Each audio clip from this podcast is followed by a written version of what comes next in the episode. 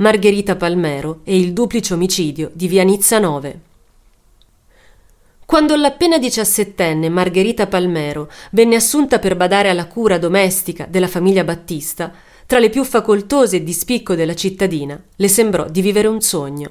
Lei, che era nata in una frazione della provincia di Cuneo, fu presa da un incredibile entusiasmo all'idea di allontanarsi da casa per trasferirsi in città.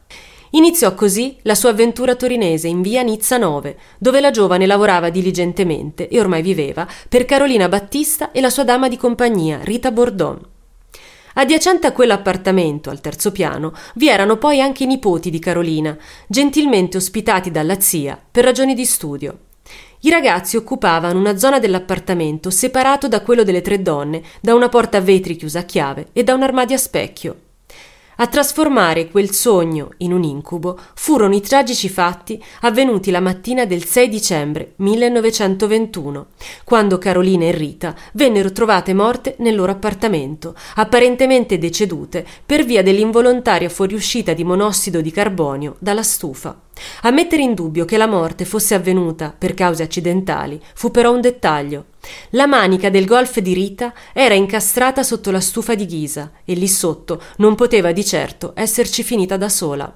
Margherita venne così condotta in questura e tra le lacrime puntò il dito contro i nipoti di Carolina. Questi avrebbero ucciso le due donne per ragioni legate all'eredità. Avrebbero infine costretto Margherita a rendersi complice dell'orrendo piano, ordinandole di aprire la porta d'ingresso e coinvolgendola nella preparazione della messa in scena.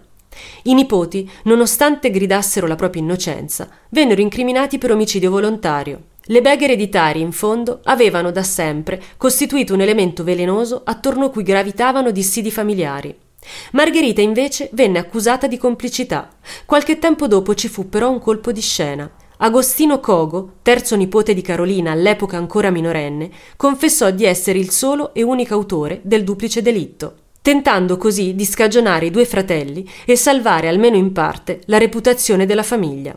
Una confessione che apparve subito alquanto inverosimile, poiché sarebbe stato difficile immaginare quel ragazzino così mingherlino compiere da solo quel diabolico piano.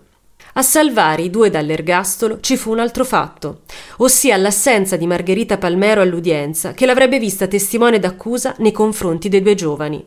Margherita, infatti, in quel momento era stata rinchiusa in un manicomio femminile, non avendo retto al dolore causato da un inaccettabile tradimento.